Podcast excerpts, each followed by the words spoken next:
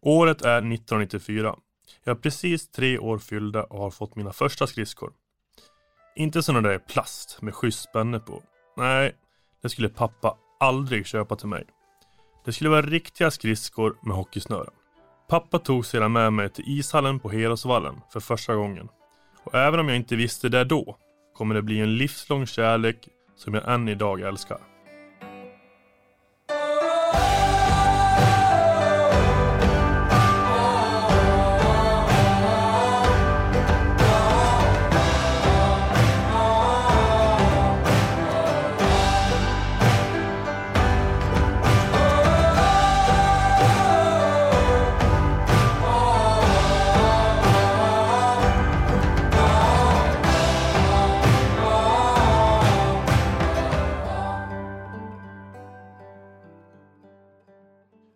Namn är Sven Gunnar Martin Karlsson.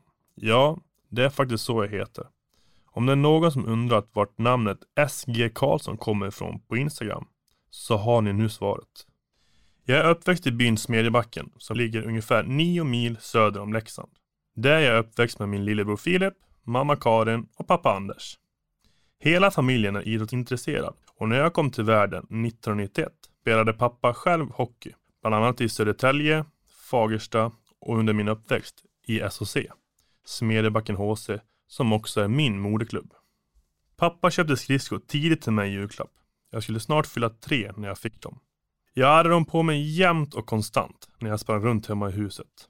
Det var liksom något nytt jag inte tidigare sett och allt som är nytt är såklart coolt roligt. Många nya saker provar man på, men att springa runt i skridskor gör jag fortfarande idag, 31 år gammal. Att jag ville ha skridskorna på mig och att jag ville följa med min pappa ner till ishallen betydde inte från början att jag ville åka skridskor. Nej, utan jag var mest intresserad av korven som såldes i kiosken. Så småningom fattade jag också tycke för att åka skridskor. Under mina ungdomsår spenderade jag otroligt många timmar på isen hemma i Smedbacken. Alla timmar har absolut inte varit organiserad träning. Nej, tvärtom. Antingen var vi på allmänhetens åkning i vår ishall eller på fotbollsplanen hemma i vårt kvarter där våra föräldrar spolade upp is varje vinter. Samma visa varje dag. Skynda hem från skolan, kasta is i en macka för att sedan pulsa ner i snön till planen där vi alla samlades för att spela mot varandra. Mina första hockeyminnen är faktiskt från de här platserna. När man under skollov var i ishallen från 9 på morgonen till 4 på eftermiddagen när föräldrarna kom och hämtade oss efter jobbet. Under dagen kom antingen farmor eller mormor ner med lunch och fika. Mat och fika som smakade otroligt gott. Eller när man var på planen i kvarteret. Det var minusgrader ute, snön faller lätt och strålkastarna lyser på isen. Som många andra har jag mina föräldrar som förebilder och ganska naturligt pappa som var min förebild inom hockeyn. Under min uppväxt var det inte lika enkelt som idag att följa all hockey runt om i Sverige och till och med i världen. Nätet och alla streamingtjänster som idag finns fanns inte då och därför var hockeyn man såg var hockeyn som spelades i Fundiahallen där pappa spelade. När jag blev ett par år äldre och äntligen fick vara uppe lite längre spenderas kvällarna alltid nere i ishallen under pappas träningar. I hans lag var det flera andra som också hade barn i samma ålder. Så självklart blev det landhockeymatch i korridorerna medan vi väntade på att de skulle träna klart. Under ungdomsåren var årets höjdpunkt när hösten kom och det vankades hockeysäsong. Pappa tog alltid med mig och min lillebror Filip till Sport-Eva i Hedemora för att köpa nya skridskor av märket Koho. Något som idag inte finns. För ja, skridskor var faktiskt det enda vi fick nytt. Resterande utrustning ärvdes eller köptes begagnad. Klubbor tydde jag till mig av någon A-lagsspelare i Smedbacken som vi kapade till i lagom längd. Och då snackar vi inte några fina kompositklubbor där du får välja vinkel, skaft eller hitta rätt flex. Nej, här spelades det med en klassisk träklubba, hård som ett spett redan från början och ännu hårdare blev den när man kapat av den. Många som känner, spelat eller idag spelar med mig vet att jag är en rutinmänniska av rang. Smeknamn som Skalman och Mr Järnspöke eller liknande har inte varit helt ovanligt under mina äldre år. Och rutin har jag och mår bäst när jag har. Inte bara runt träningar och matcher utan också i det civila livet. Även om jag frångått en del av det sedan jag blev förälder så finns det fortfarande kvar och kommer säkerligen alltid göra. Inför träningar och matcher har jag oftast, eller för det mesta, eller snarare alltid samma uppvärmningsprocedur. Något som vuxit fram genom åren. Jag har testat, lagt till, tagit bort för att känna vad som känns bäst och få en riktigt god känsla innan man kliver ut på isen. Jag kan ärligt erkänna att vissa av dessa rutiner dykt upp av en ren slump. Som jag sa har jag inte bara rutiner kring hockeyn utan även hemma. Jag tror jag utvecklades som rutinmänniska tidigt. Redan när jag bodde hemma hos mamma och pappa. Mina föräldrar väckte mig och min bror 06.30 varje morgon. Dagen startade med en tallrik gröt framför tvn som på den tiden visade 15 minuter barnprogram varje morgon. Bland annat Bananer i pyjamas som säkert några av er därute kommer ihåg. Efter frukost var det upp på rummet igen, bädda sängen, klä på sig och packa ryggsäcken inför skolan. Varje morgon 07.30 var man klar och redo för att bege sig till skolan. När jag flyttade hemifrån första gången inför gymnasiet utvecklades det nya rutiner. Även om en del av dem följde med. Mamma var ju inte längre med där och väckte mig, men en del rutiner tog man ändå med sig. På senare år, innan jag blev pappa, hade jag ett ganska tydligt morgonschema. Om nu man kan kalla det schema. Klockan ringde och jag har aldrig varit någon snosmänniska, så upp direkt. Ut i köket, på med gröt och ägg på spisen, vidare in på toaletten för att göra mina behov. På vägen till sovrummet en avstickare till köket igen för att röra i gröten en gång. Innan sängen bäddas och kläderna åkte på. Åter in i köket där äggen var perfekt kokta, gröten var klar, oftast lite stabbig, käka upp frukost, diska kastrull och tallrik innan man kastade sig på cykeln till träningen. Och det här gjorde jag mer eller mindre varje dag, förutom när min nuvarande sambo Linnea, som verkligen gillar att snosa, var hemma och låg kvar i sängen. Då kan det hända att jag hoppar över sängbäddningen. Rutiner och vidskepelser är något som många tycker är samma sak. Det är inte jag, även om jag kan vara vidskeplig också. Jag tänker bjuda på ett litet exempel. För några år sedan när vi spelade i Hockeyallsvenskan skulle vi möta Tingsryd hemma.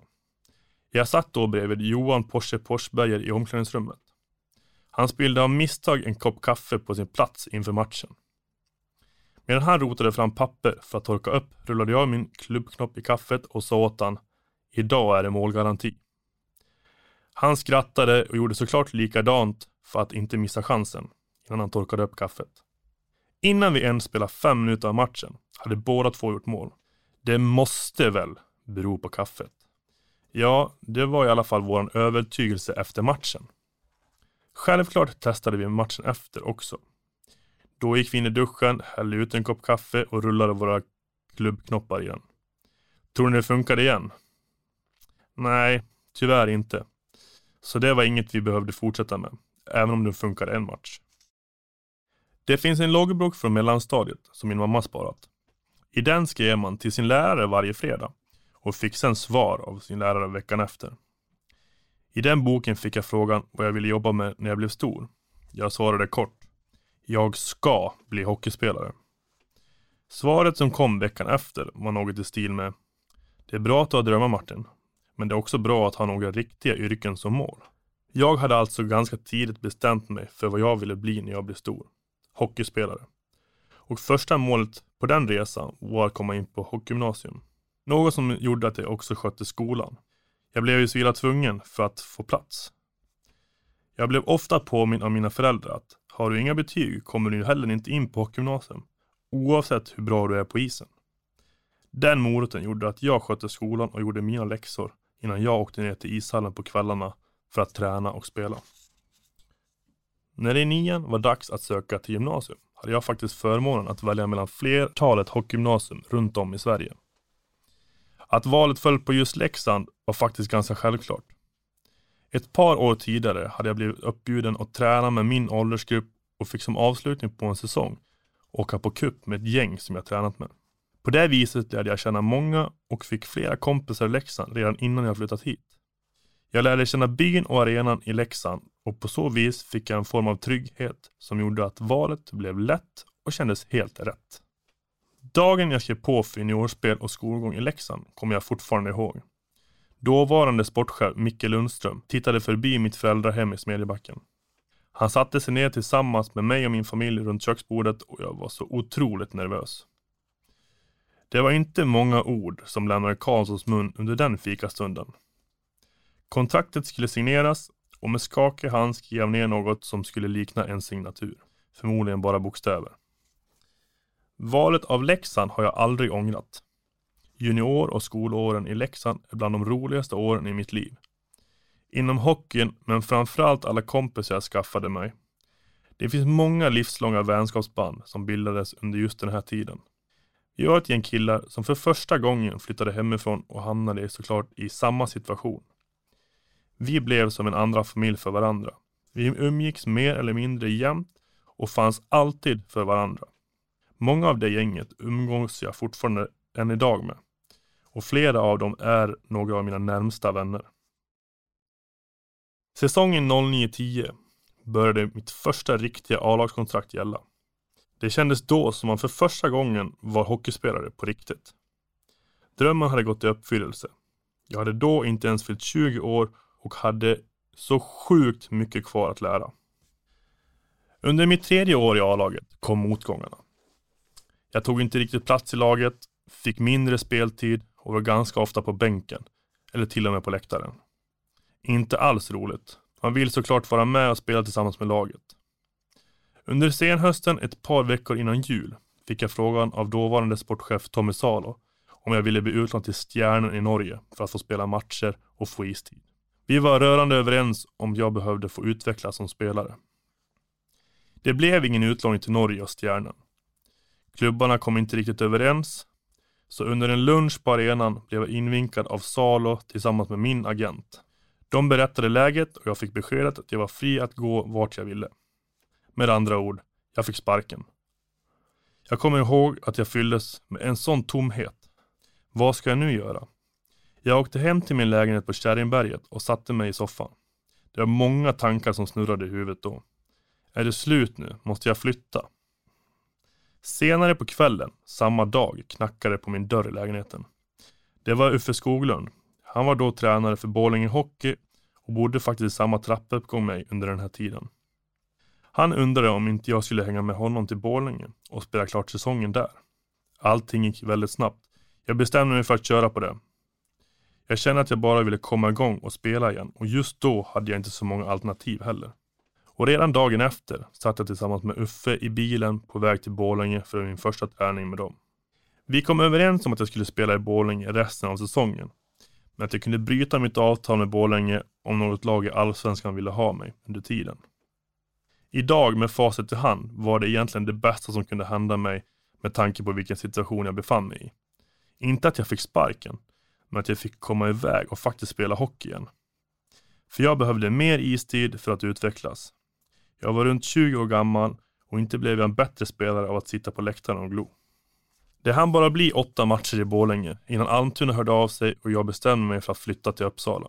De åtta matcherna kanske har varit de viktigaste matcherna för min karriär. Jag fick spela mycket, men framförallt hittade jag tillbaka till glädjen att spela hockey igen.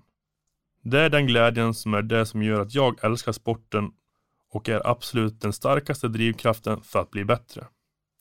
Den där glädjen hade jag tappat när jag inte längre platsade i Leksands IF. Men nu var den äntligen tillbaka.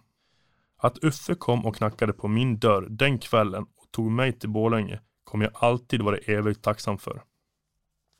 Flytt till Uppsala, Sveriges fjärde största stad.